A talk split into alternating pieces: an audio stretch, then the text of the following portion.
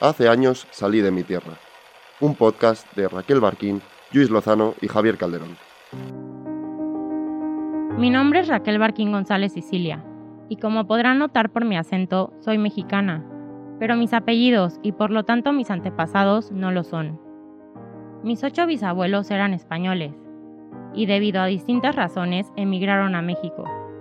Hoy les voy a contar la historia de uno de ellos, Gonzalo Muñoz Fernández, el padre de mi abuela materna, Isabel. Un día, platicando con mi abuela, o como yo le digo, Tita, e indagando en mi pasado, le pedí que me contara un poco más sobre sus papás. Más que contarme, ella me envió una autoentrevista que se había hecho su padre, mi bisabuelo, o como yo le decía, Totó, donde narraba su vida. La guerra civil le hizo viajar más de lo que esperaba.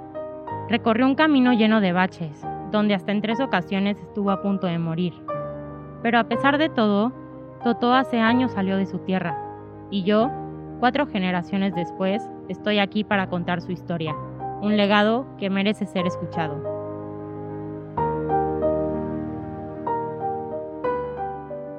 Precisamente hace mucho tiempo he querido hacer una pequeña biografía de mi persona y hoy día, primero de julio de 1972, voy a iniciarlas para que mis hijos y futuras generaciones sepan algo de mi vida.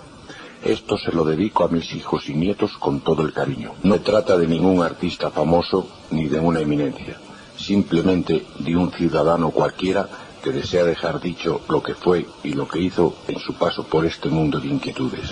Nací en Santander, España, el 8 de agosto de 1916, en las calles de Calzadas Altas. Hijo de Gonzalo Muñoz Palazuelos y de Ramona Fernández y Fernández, ambos también de Santander. Tuvo una infancia normal, como la de cualquier otro niño de Santander. Cursó la mayoría de sus estudios en la escuela laica de la calle Magallanes y siempre lo compaginó con el trabajo en el negocio familiar, una tienda de ultramarinos. Desde joven fue un hombre de ideas claras y con carácter.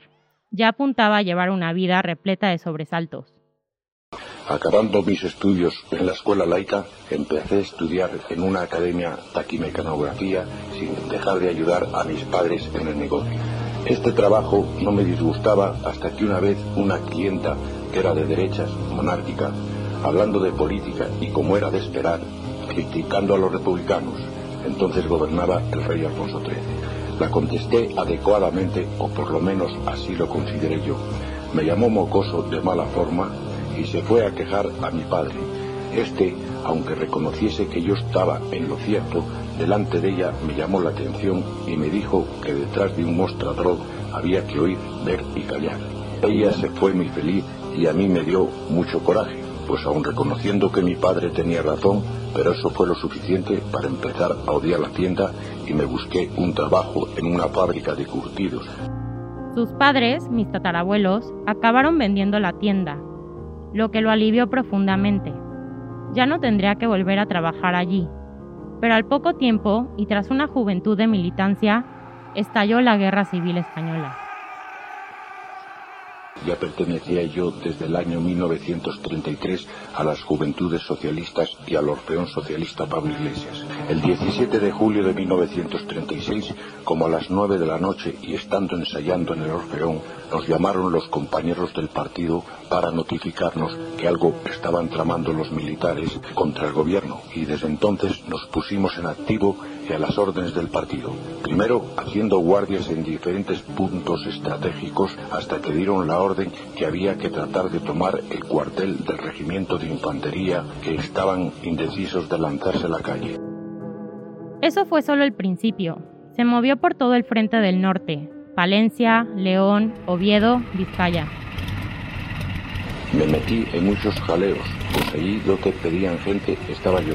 En el frente de Oviedo estuve en una batalla dentro de una taqueta francesa de la guerra de 1914. Creí que iban a salir locos, pues entre el olor a gasolina y pólvora, el calor que hacía dentro de aquel reducido lugar, el ruido de las balas cuando se estrellaban sobre el casco del tanque y el miedo que era muy grande, pensando que en cualquier momento podría quedar separada esa carcacha, todo influía para que mi tensión nerviosa estuviese en ascuas y por fortuna de todo salí bien. En otra ocasión, y esto por ignorancia, sus compañeros y él cruzaron las líneas enemigas sin que ninguno se diera cuenta. Estuvieron caminando por un pueblo que debía de estar aterrorizado, pues no vieron una sola alma por las calles. A la salida del pueblo se les presentó una señora vestida de negro, con sus tres hijos pequeños, y llorando les pidió que los llevaran con ellos. Habían fusilado a su esposo e hijo, y entonces se dieron cuenta de que estaban en territorio enemigo. Al salir del pueblo empezó el tiroteo, saliendo todos airosos de esa aventura. Su inexperiencia e ignorancia podría haber acabado con su vida, pero allí donde había jaleo estaba él, con tantos otros hombres que tuvieron que gastar su juventud entre balas y trincheras, hasta que se cansó de la infantería y miró al cielo.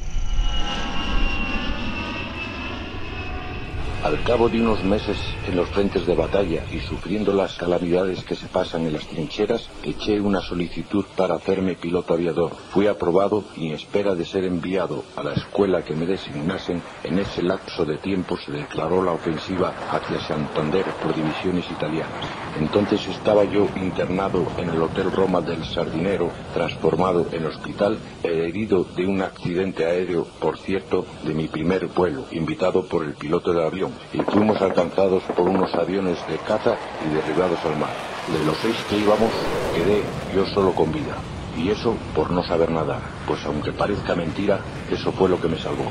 El avión estaba envuelto en llamas y todos salimos de él con vida, pero mis cinco compañeros que sí sabían nadar se fueron hacia la playa que estaba cerca y la gasolina derramada en el mar se prendió fuego y les alcanzó a ellos.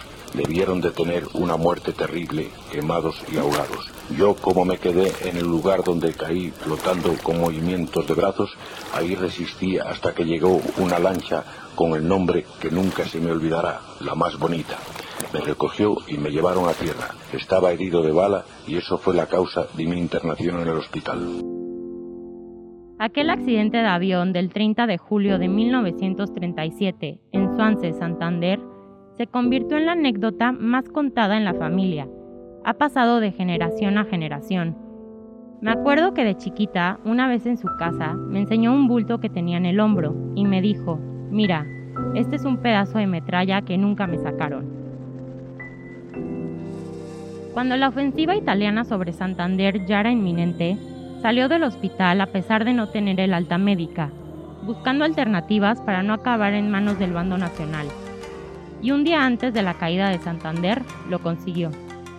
Al día siguiente, 25 de agosto de 1937, a las once y media de la noche, en el cuadro donde hoy está el puerto de los pescadores, abordamos la única embarcación que quedaba, una lancha pesquera. Cruzamos toda la bahía y cuando pasábamos frente a la península de la Magdalena, la última parte de mi tierra natal, miré hacia atrás para despedirme de ella no pude contener las lágrimas pensando que allí nací, allí me crié y de allí tenía que irme posiblemente para no volver más. Hasta estos momentos, después de transcurridos 35 años, aún conservo mi vida y no pierdo las esperanzas de volver. Empezó a amanecer, ya habíamos salido bastante hacia el norte, viramos al este, nos fuimos acercando a la costa y localizamos una bandera francesa. Esto nos dio un respiro. Seguimos costeando hasta llegar a la ría de Burdeos, entrando en dicha ría y seguimos navegando hasta un pueblo llamado Puyat. Una vez en Puyat, agarraron un tren hacia Burdeos y al llegar a la estación, en un descuido de los soldados, pudieron escaparse sin que nadie se diera cuenta. Ahí pasaron la noche en un hotel de mala muerte y al día siguiente tomaron otro tren hacia París, donde sus familias habían sido evacuadas dos meses antes. Cuando llegamos a la casa donde vivían nuestras familias, pueden imaginarse el cuadro tan emocionante al ver que nos habíamos salvado. Ocho días en la ciudad de la luz le bastaron para acabar de recuperarse de su accidente y volver a poner rumbo a España, para reincorporarse al cuerpo de aviación. Pasó por Barcelona, Valencia y Murcia, desde donde lo embarcaron hacia Rusia para realizar el curso de piloto. El trayecto fue en un barco de lujo llamado Providence, donde pasaron por Nápoles, Atenas, Estambul, hasta finalmente llegar a Odessa. Entre Moscú y Kiev completaron el curso, y ya con su título de piloto regresó a España y se encontró con algo que no esperaba. Camino hacia Barcelona, al pasar por los pueblos empezamos a observar la tristeza y calamidades que estaban pasando. Veníamos de unos países ajenos a nuestra guerra y todo era algarabía y abundancia. En Barcelona me encontré a varios amigos y paisanos, unos que estaban de permiso y otros que residían allí, todos pasando necesidades como todo el pueblo español, pero con una moral muy grande. El frente se disolvió. Él marchó a la base naval de Cartagena y allí estaba cuando los republicanos perdieron Barcelona y comenzó el desánimo.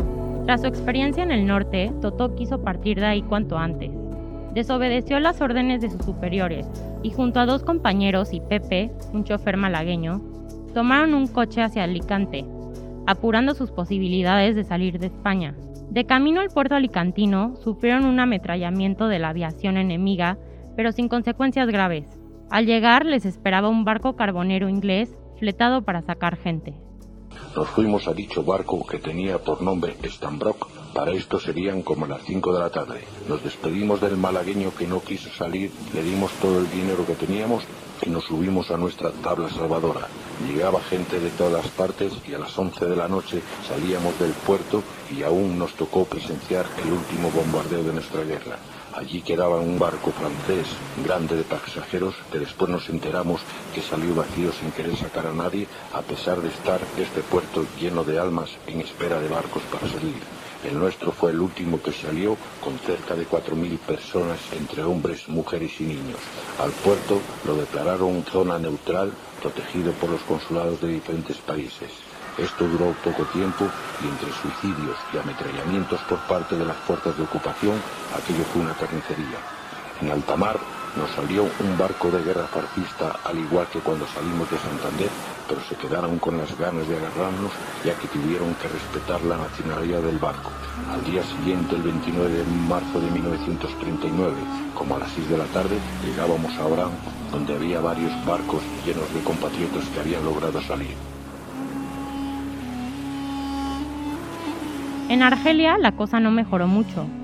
Una manta, un plato, una cuchara y un vaso pasaron a ser sus únicas pertenencias en el campo de concentración en el que metían a los refugiados españoles. Empezó a trabajar en la construcción del ferrocarril transahariano hasta que su papá, desde París, consiguió sacarlo de allí. Al llegar a Orán, se dirigió a casa de sus madrinas del exilio, una humilde familia española que lo acogieron en su casa. Le dieron techo, comida y cariño. Empezó a trabajar en distintos empleos, aunque siempre a escondidas, ya que al ser refugiado, las autoridades no se lo permitían. Trabajó en granjas, reparó puertas, hizo pan de dátiles, fabricó maletas y jabón. A base de esfuerzo e ingenio, consiguió legalizar sus papeles y pudo, como él dice, poner pies en polvorosa rumbo a América. Embarcamos en Casablanca también en el último barco que salió con refugiados el día 23 de septiembre de 1942, en plena guerra mundial y exponiéndonos también esta vez a las minas submarinas y demás cosas que podían surgir. Era un barco portugués llamado Niasa, que con anterioridad había hecho otro viaje con el mismo fin que el nuestro, llevar refugiados con destino a México. En él conocí a la que hoy es mi esposa y este barco fue la causa de muchos matrimonios. En él viajábamos 800 personas, todos refugiados españoles. Fue un viaje muy bueno en todos los sentidos. Disfrutamos de las distracciones de un barco de pasaje, baile todas las noches, salón de tertulia, salón de música, bar, buenos alimentos y muy buena atención por parte de la tripulación después del maltrato por parte de las autoridades francesas en los campos de concentración, el despotismo de las mismas y el trabajo rudo, ya en libertad esto nos parecía un sueño. Durante el viaje murió un niño. No permitieron darle sepultura a pesar de los ruegos del capitán y lo tiraron en alta mar. Pero también nació un bebé de un matrimonio de refugiados. Fue un largo viaje y los que llegaron, de alguna manera, también volvieron a nacer. En Veracruz pudieron empezar una nueva vida. Empezamos a escuchar por el radio música ranchera, señal de que estábamos acercándonos a costas mexicanas. Por fin, una noche vimos la iluminación de Veracruz y al entrar al puerto anclamos. Al día siguiente se acercaban lanchas con familiares y amigos de refugiados que habían llegado a estas tierras con anterioridad. La emoción fue muy grande y la alegría mayor. Atracamos en el puerto fiscal y a las 4 de la tarde ya estábamos pisando tierra mexicana con 110 pesos que nos habían entregado a bordo los que componían la JARI, Junta de Ayuda a Republicanos Españoles. Mi padre llegó a México por el puerto de Veracruz, que es el más importante lugar de entrada de los barcos que en esa época atravesaban el Atlántico. Desde luego llegó con las manos vacías, pero iba cargado de lo más valioso en ese momento para él, que significaba la vida y la libertad. Lo primero que hizo Totó al llegar a Veracruz es lo mismo que hacen hoy en día todos los turistas que vienen al puerto, irse a tomar un café al famoso café de la parroquia. Se empezaron a formar centros regionales donde todos los emigrantes se juntaban y organizaban fiestas. Aquí fue donde le pidió matrimonio a mi bisabuela, aunque se casaron cinco años más tarde debido a su situación económica. De nuestro matrimonio nacieron nuestros hijos Isabel y Alfredo. Los educamos lo mejor que pudimos, crecieron y ya el resto de mi vida lo conocen. Por lo tanto, considero que aquí debo de poner punto final a mis memorias. Vivimos en la Ciudad de México, pero siempre vacacionábamos en Veracruz. Y como niños disfrutábamos con él las playas, los paseos en la noche por la plaza del centro, los portales donde él y mi madre se sentaban a tomar una cerveza o un café mientras mi hermano y yo correteábamos. En 1982 nos cambiamos a vivir a Veracruz, lugar mucho más tranquilo que la Ciudad de México y desde luego se vinieron mis padres, para él se hacía realidad un sueño, el regresar a esta tierra que le recordaba tanto la suya. Su vida se desarrolló tranquila, salir a ver el mar algunas tardes y todas las mañanas tomar el autobús para reunirse a tomar un café con un grupo de amigos, algunos de ellos españoles, hasta el mediodía que regresaba a comer a casa. Hoy, 25 de diciembre de 1985, se me ocurrió escuchar la narración de mi vida que grabé hace 13 años. Quiero ampliar este, esto diciendo que actualmente tanto mi buena esposa como yo nos encontramos en perfecto estado de salud y muy felices estos días por estar juntos con nuestros hijos y nietos. Actualmente residimos en la ciudad de Veracruz, lugar donde arribamos a esta tan querida tierra mexicana. Una vez más, recibir, queridos hijos y netucos, el cariño grande de vuestros padres y abuelos. Y ese cariño que también lo recibimos sus bisnietos. Así fue como vivió siempre tanto él como mi bisabuela Severina, aunque yo la llamaba Iñí. No regresaron a España hasta el año 1978, acompañados de mi tío Alfredo, mis abuelos Tita Yabu, mi mamá y su hermano. Soy Alfredo, el hijo menor de Gonzalo. En 1978 mis padres pudieron regresar a España después de casi 40 años. No querían viajar solos, así que organizamos una excursión familiar con nietos incluidos. El programa era ir a Santander y a Barcelona, donde el grupo de aviadores se reuniría celebrando una comida para reencontrarse. Viajamos a Bilbao, donde pasamos la noche, y al día siguiente partimos a Santander en autobús. Mi padre dijo que él se sentaría solo en la parte de atrás para disfrutar mejor el paisaje. Iba pensativo, sin mover la cabeza de la ventana, para ver y también para que no le viéramos cómo se le llenaban de lágrimas los ojos. Él veía el mar, ese que una noche de agosto hace muchos años pensó que no volvería a ver. Al día siguiente nos anunció que se iría solo a recorrer las calles y lo vimos marcharse. Nos contó que había ido a buscar su casa, la de sus abuelos, su escuela y luego a un terreno donde jugaba con sus amigos. Los días en Santander fueron de emociones pero también de añoranzas, porque uno espera encontrar lo que dejó y eso ya no es posible. Fuimos a Barcelona al reencuentro con los compañeros aviadores. Al final del viaje estaba cansado y tenía ganas de regresar a México, donde estaba su casa, sus nuevos amigos y la familia. Yo me parezco físicamente a mi padre, mis ojos también son azules, pero no tanto como los de él, que se llevaron el tono de su cielo y de su mar. A finales de los 90 le diagnosticaron Parkinson, que años después derivó en un Alzheimer. Al necesitar más cuidados y atención, se fue a vivir a casa de mis abuelos, donde vivió hasta los 92 años bien atendido y querido por toda la familia.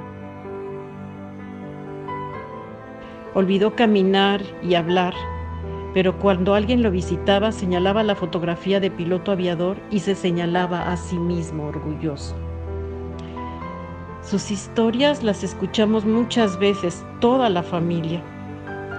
Uno de mis primos que le gustaba oírlo le dijo una vez, tío, a ti el reloj se te paró en esa época, parece como lo cuentas que acaba de pasar. Y así era, él revivía una y otra vez esa etapa de su vida que quedó tan marcada en él.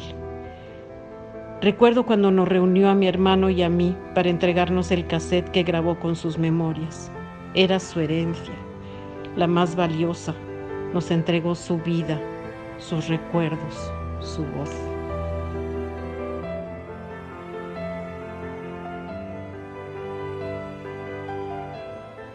Como entonces, sigue habiendo conflictos bélicos que separan y destruyen familias enteras por buscar un futuro más prometedor. Su historia es la de tantos españoles que por la guerra civil tuvieron que separarse de su tierra y empezar una nueva vida en otro lugar. Gonzalo Muñoz Fernández salió de su tierra solo físicamente, porque con él se llevó recuerdos, imágenes, vivencias y hasta un pedazo de metralla que le siguieron acompañando el resto de su vida. Ahora soy yo la que dice hace años salí de mi tierra, para seguir el camino que España me ofrece. Me siento a gusto, como en casa, y aquí me he encontrado con él y su memoria perdida. Deseo borrar el tiempo de separación, regresarle a su tierra. Es mi homenaje y mi tributo a este personaje querido que ha dejado tan profunda huella en mi vida.